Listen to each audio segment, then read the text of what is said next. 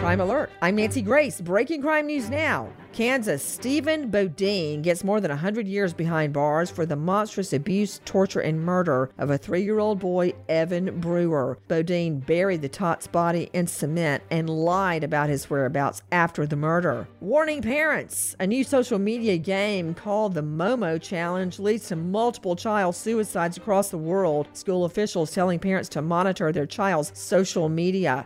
A Texas judge tells mom Amanda Hawkins people treat pets better than she treated her two baby girls after she leaves them in a hot car overnight. She's sentenced to 40 years. This crime alert brought to you by Theraworx Relief. Users swear they experienced relief from muscle cramps and soreness with Theraworx Relief, fast acting foam proven to prevent and relieve foot and leg pain and cramps. Get Theraworx Relief today in the pain relief vial at your local pharmacy or at TheraworxRelief.com. Ask your pharmacist for Theraworx Relief. With this crime alert, I'm Nancy Grace.